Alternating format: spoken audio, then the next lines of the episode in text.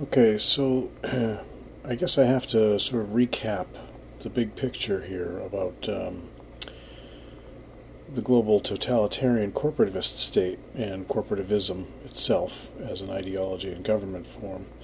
Um, what I've noticed is that um, obviously people, you know, I, I have not properly expressed, at least in the podcasts, what it is that I think is actually happening. Um, when I was describing my assessment back in April of last year and coming to the conclusion that mass recall ultimately was the only thing that would actually get us out of this because nothing else will work, and all the documentation that I've found indicates that they've anticipated just about everything except mass recall. Um, and decentralization from the town up, the bottom up solution, is the only thing that will work. Now, but I didn't really explain in, in any of these episodes uh, of the podcast so far why it is that I came to that conclusion. Um, and so I'll try to do that now.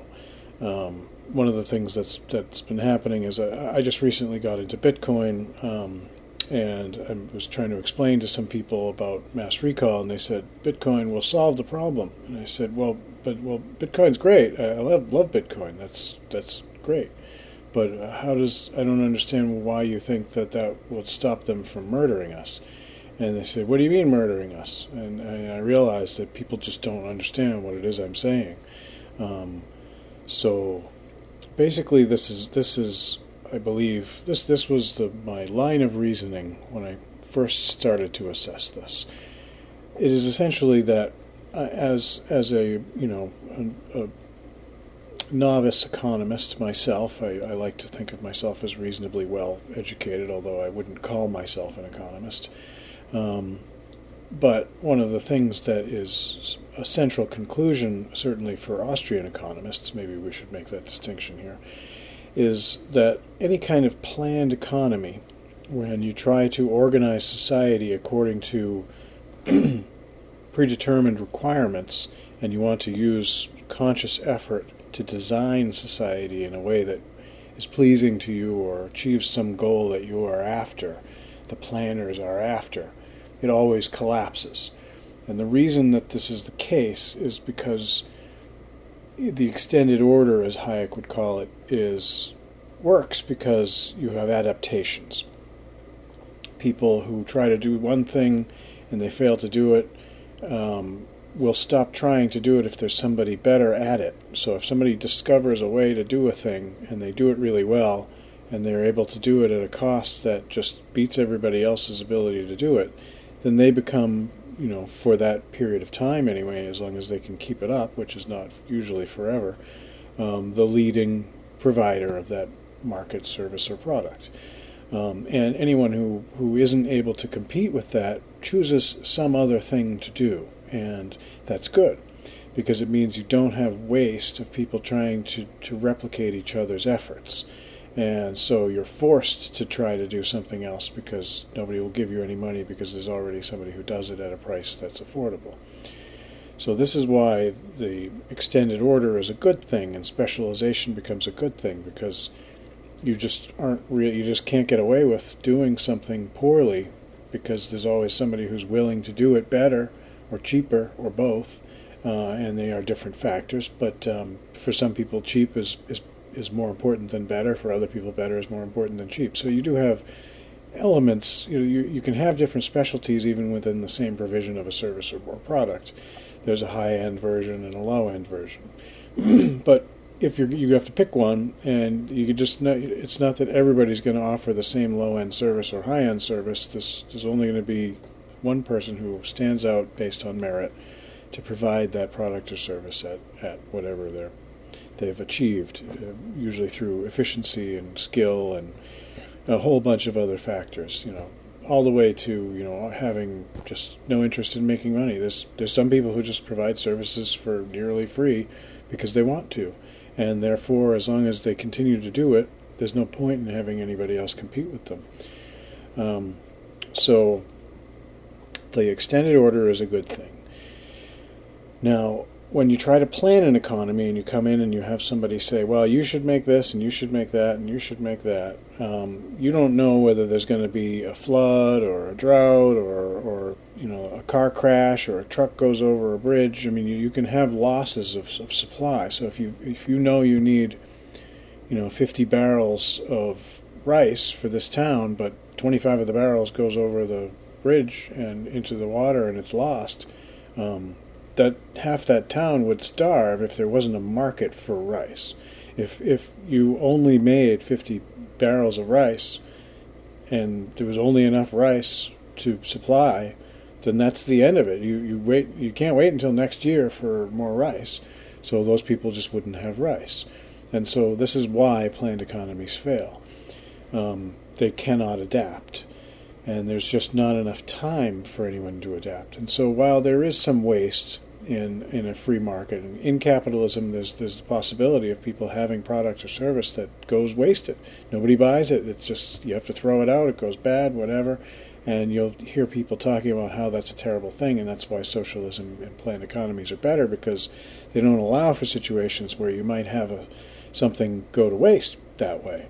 But actually, that is part of capitalism's backup system. Is that there's always somebody waiting in the wings to to take over, and, and, and it's and it costs the people waiting to, to step in if they if there's no collapse in the market they're waiting or trying to inject their own product or service into, if there's no collapse of the availability, they might waste their time and effort or their products and, materials um, trying to break into that market. Um, but it only costs them does not cost society that they have failed to provide this market or service, this product or service.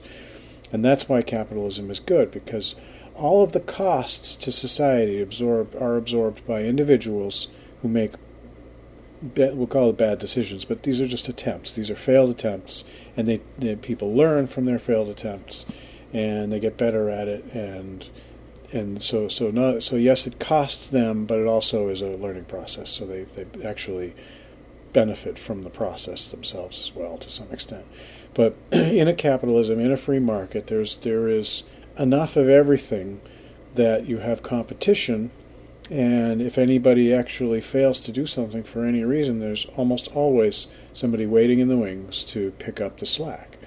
Um, and while that translates to some loss of actual product in the big picture, if you're just counting beans, um, in terms of society, it costs society nothing. It's just the person who was trying to, to make the thing is unable to, and they lose some money. Society doesn't have to pay them back for them making a bad decision about, you know, trying to provide a service and failing. Uh, whereas in a planned economy, where everything is actually itemized down, and you, you're in the effort of trying to avoid all waste, you actually end up creating a situation that is completely fault intolerant. So if anything goes wrong anywhere, or there's any adaptation or change in the, in the needs and the demands, a planned economy, by definition, cannot handle it. Um, so you will always have failures small failures. And what happens is that these small failures end up contributing to other things. So if, if you know, I'm trying to think of a really good example here. To, to, to continue with the rice thing, if, if all of a sudden you've lost half your rice, well, there's no more Rice Krispies, and if there's no more Rice Krispies, then there's no maybe the general, you know, there's no General Mills in a communism or planned economy, but then the, then the, the plans for making all the things that rice goes into are all of a sudden completely thrown out of whack. And so, very, very small changes, very, very small unanticipated restrictions and failures can cause these catastrophic effects when they play out throughout the whole system. And this is why free markets and capitalisms are far more adaptable and, and better. And there's a whole bunch of other reasons about innovation and, and the reason why everybody trying to do their own thing is a much better, more efficient way of, of using human intuition and human expertise than to try to plan it all. Um, but the planned economies fail. They always fail, and that's why free markets are better. Um, now, what, what's happening now and what bothered me so much in April of last year when I assessed this and I determined that we were being surreptitiously turned into a command economy, which is a version of planned economy.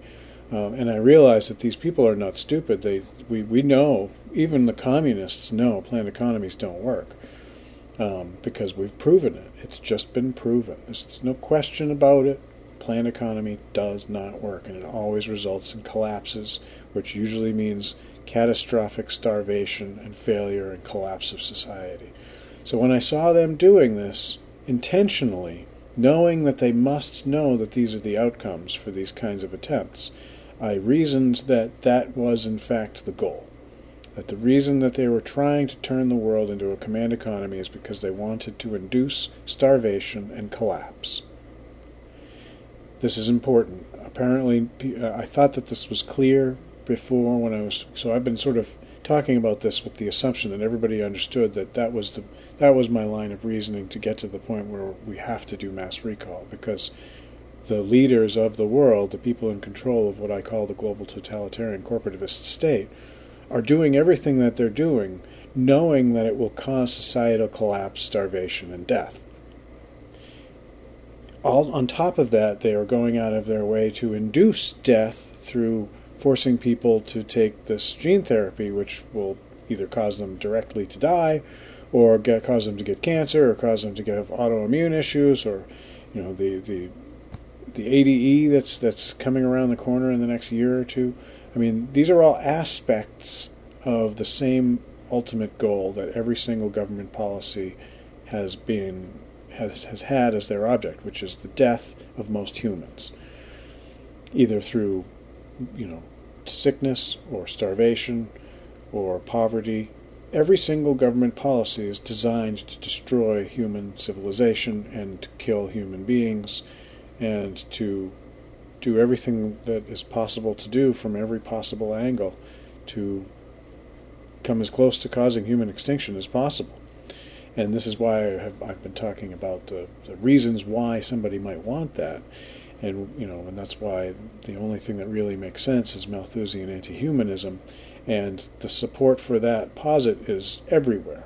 And the fact that that cybernetic social engineering is being used to achieve the goals of of anti-humanism in the Malthusian sense is is obvious to me. I mean, I've, I've been pointing out historically how cybernetics is directly connected to Malthusian anti-humanism, the goals of it, the presumptions of it, and all of the activity that, that everybody is doing, all the governments are doing, are contributing to the ends of it. So, for, no matter how you slice it, it's clear that the ideology of academia and government and business has been to kill humans, and and the, and the reason is because humans are bad. Period. I mean, there's all sorts of reasons why different people think humans are bad, you know, whether it's climate change or disruption to ecosystems or or just not liking people, which is what seems to be the most common thing. That's the one that pervades everybody because you, you talk to the average person and and they'll usually if they're not paying attention to the kinds of things I'm paying attention to, they're more likely than not to say people suck. Um, because they've been trained not just trained, but they've been programmed to believe that people are bad. Just it's as simple as that. Um, and so that's why when you ask a child, as I've suggested several times in these podcasts, if you ask the average government educated child whether it would be a good thing if humanity went extinct, they won't just say no. They certainly won't say no. That would be terrible. What are you talking about? Kill everybody? they'll say, well, you know, there's probably some, some good reasons why killing everybody wouldn't be a bad thing. Uh, you know, it would be, be better for the frogs, or whatever they've been programmed to say, right? Um, you might be able to get them to to ultimately conclude that, well, no, I don't mean everybody. I mean, not you, not me. You know, they, you, you can probably get them to say that, but it'll actually you'll have to twist their arm to get them to say that, because they've also been programmed to be selfless. And so whenever these people talk about this shit, they're always they always got it in the back of their mind that they that they they need to be volunteers for this sort of thing. And to some extent, this is a real thing. And this is, I've been saying that everyone has this idea that the rich people, the elitists, must have some backup plan, and they all have, you know, some kind of medication that's going to protect them from the thing, and you know, the the, the gene therapy, and that this is to kill everybody, but they're going to make it through. And I'm trying to say that this ideology of uh, Malthusian anti-humanism is about depopulating the planet, and they have been programmed as much as anybody else because they're believers in this that they need to be selfless leaders and maybe even demonstrate a willingness to do it. So that's why they're willing to kill themselves and their children and their families to demonstrate that they believe in the idea of killing humanity. And they're willing to step up and do it on their own, at least at some ideological level. I guess personally, you might you probably would find them to be um, cowards on that, but the ideology demands that they believe it. So they're not going to oppose any policy that calls for it. So that's why. Um, it's not that they have a backup plan and they all expect to be saved by some magic drug that will prevent them from personally dying. It's that they're succeeding in the plan of killing most people. Um, so, so with this Bitcoin thing, when I talk to people and they say, "Well, you know, Bitcoin is going to save the world because it will stop the bad guys from having real money," and I and I, understand that, that that's a good idea. Um, I'm not saying it's a bad idea, but these people don't really care about money. They care about killing humanity. Um, so I'm not sure why you know the people who are currently find it perfectly satisfactory to destroy trillions of dollars in economic wealth for the sake of murdering potentially billions of people why why they would be concerned at all with whether they can get paid for it. I mean, this is not about money. Like like even the people who who put forward the handful of people who are making a bunch of money off of this, there, so so it just doesn't make sense that that if there was an organized scheme only to make money, why why they were you know why would everybody agree to losing trillions of dollars in economic activity and wealth so that a ha- small handful of people can make what amounts to a few billion dollars? I mean this is this makes no sense at all.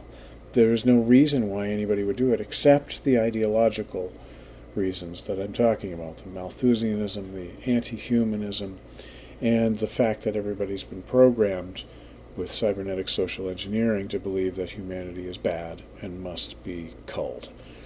Um, to the point of some people believing that it should just simply go extinct, or at least not be particularly worried about levels of, of extermination that reach close to extinction. Um, we know that there are definitely some secret societies that want it to get down to 500 million or less. And that's, you know, whatever it is, 90, 93%, 99, 95% of the population to die. I mean, that's pretty close to human extinction as far as I'm concerned. So, um, so saying that there are people that want human extinction doesn't seem like that much of a stretch to me. Um, they've said out loud they want 15% reduction in the human population through the use of vaccines. I mean, how much more evidence do you really need? So I love Bitcoin, but the idea that it's going to stop that, I, I don't, don't, it just doesn't add up to me. I don't know why. I think that's, and I, I have to assume it's just because those people who say that haven't been paying attention to the things I've been paying attention to, and they're just thinking this is all a, a big economic thing, that this has nothing to do with any ideology about eradicating humanity. And but once once you do realize that that's the object of all of this, there can be only one solution, and that's mass recall. Because anything else is asking people who exist in power, who've, who've been subverted already, all bureaucracies at all levels are already subverted by the GTCS. The, any other solution means trying to ask one of those people to do the right thing and then to expect their efforts in that context to be successful, which is just impossible. So, Mass recall is the only way.